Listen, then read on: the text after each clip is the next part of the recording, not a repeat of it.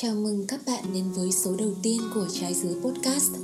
Hãy sống như một trái dứa, đầu đội vương miện, dáng đứng hiên ngang Bên ngoài gai góc, bên trong ngọt ngào. Đây là một kênh tạo ra với mong muốn sẽ là nơi để chúng ta cùng nhau chia sẻ, kết nối. Từ đó tất cả chúng ta có thể tìm hiểu chính mình Tìm kiếm sự cân bằng và hạnh phúc trong cuộc sống Hoàn thiện bản thân. Để rồi một ngày chúng ta đều trở thành trái dứa mà bản thân mong muốn.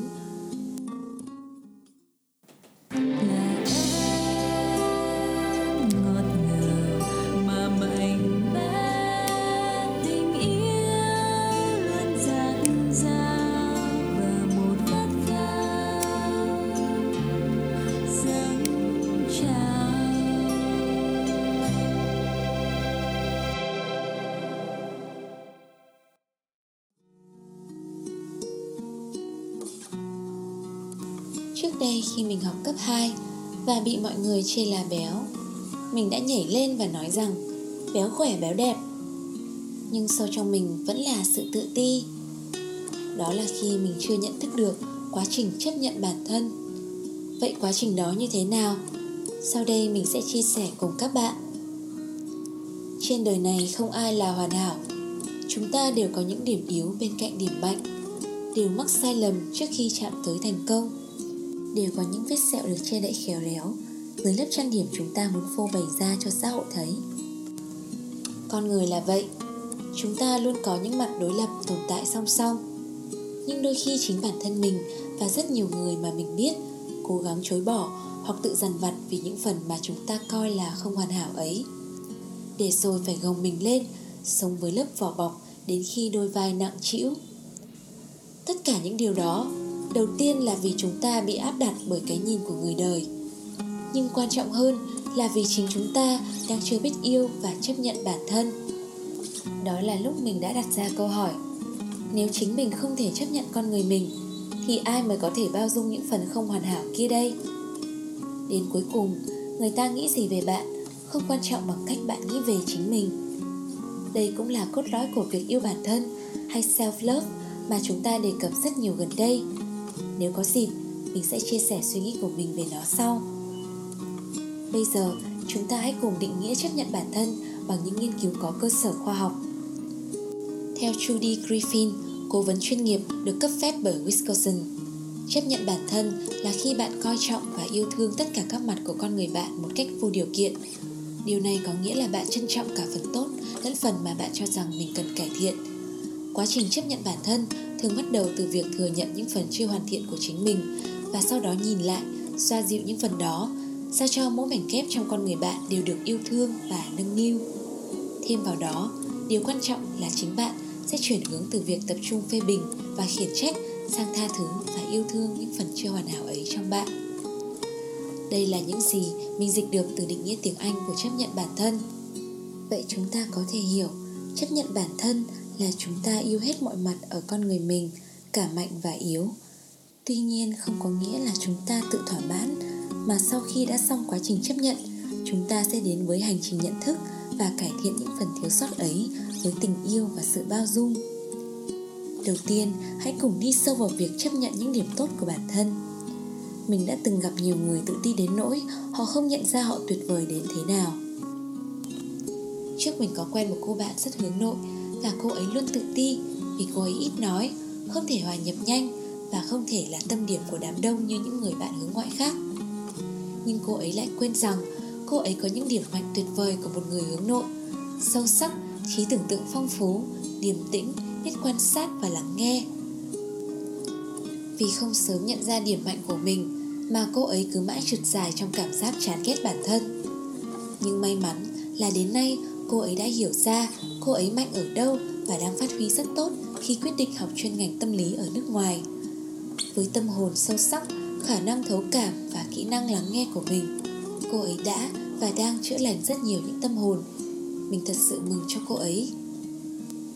Thế mới thấy không phải ai cũng biết được sự tuyệt vời của bản thân. Khi bạn tự tin và nhận thức rõ thế mạnh của mình, bạn mới có thể phát huy tốt nó. Hiểu và chấp nhận những ưu điểm của bản thân cũng giúp bạn phòng vệ trước những kẻ muốn tổn thương và hạ thấp bạn, hay những người muốn tâng bốc bạn lên mây. Chúng ta cũng sẽ không đau buồn vì bị hạ thấp hay ảo tưởng khi được khen ngợi quá đà. Khi bạn chấp nhận thế mạnh của mình và đủ tự tin, thì sẽ không có ai có quyền định nghĩa chúng ta ngoài chính chúng ta. Phần khó hơn có lẽ là chấp nhận và yêu thương những điểm chưa hoàn hảo của bản thân. Mình sẽ chia những điểm chưa hoàn hảo này thành hai phần một là những khiếm khuyết xinh đẹp làm nên con người ta và hai là những điểm yếu ta có thể cải thiện. Như gần đây, khi các cô gái bắt đầu có những phong trào yêu cơ thể mình, dù cơ thể bạn là bất kỳ hình dạng nào thì tất cả đều mang vẻ đẹp riêng. Bây giờ thân hình đồng hồ cát không còn là quy chuẩn nữa, miễn chúng ta luôn có ý thức cải thiện cơ thể bằng những phương pháp lành mạnh, ví dụ như tập thể dục, thì việc người bạn quả lê, quả táo hay đồng hồ cát cũng không ảnh hưởng gì đến vẻ đẹp của bạn. Nếu các bạn muốn can thiệp để thay đổi những nét tự nhiên trên cơ thể các bạn, mình mong đó thực sự là điều sâu thẳm trong các bạn muốn, chứ không phải do tác động của bất kỳ điều gì khác. Đừng bao giờ nghi ngờ vẻ đẹp của mình chỉ vì những đánh giá phiến diện chủ quan từ phía người ngoài. Còn về việc cải thiện điểm yếu, mình xin phép quay lại câu chuyện của mình ở đầu podcast này. Ngày ấy mình đã đánh lừa bản thân bằng cách gạt cái yếu điểm về cân nặng của mình đi, coi như nó không tồn tại và không hiểu rằng mình cũng có nhu cầu giảm cân nặng của mình xuống. Có những người khi bị body shaming, họ có thể không nhảy lên như mình mà lại càng thêm tự ti, khép kín và trượt dài hơn trong những suy nghĩ tiêu cực, dằn vặt và ghét bỏ bản thân. Sau đó, mình đã nhìn nhận à mình béo thật, nhưng mình vẫn hạnh phúc, xinh đẹp và tự tin. Mình chỉ cần giảm cân để khỏe mạnh và đẹp hơn.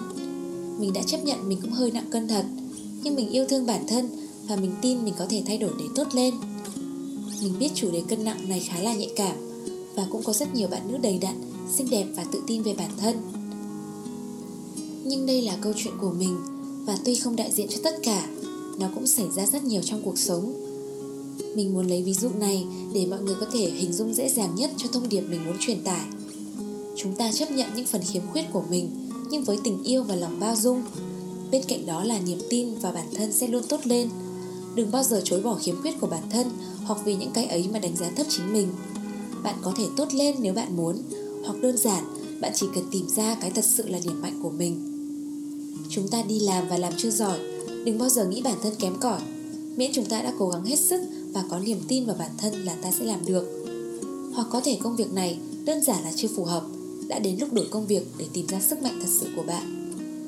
Đôi khi chấp nhận ở đây còn là chấp nhận những lỗi lầm trong quá khứ bao dung và tha thứ cho chính mình với lỗi lầm đó.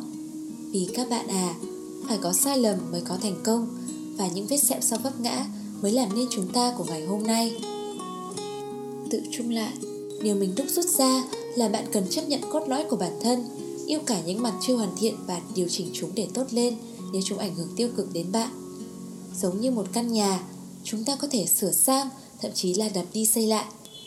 Nhưng phải luôn nhớ giữ lấy nền móng vì nếu không, nó sẽ biến thành căn nhà khác mất rồi. Chấp nhận bản thân là hiểu mình tuyệt vời ở đâu, mình đã sai ở đâu. Chấp nhận mình chưa hoàn thiện và cải thiện nó với sự tích cực và tình yêu.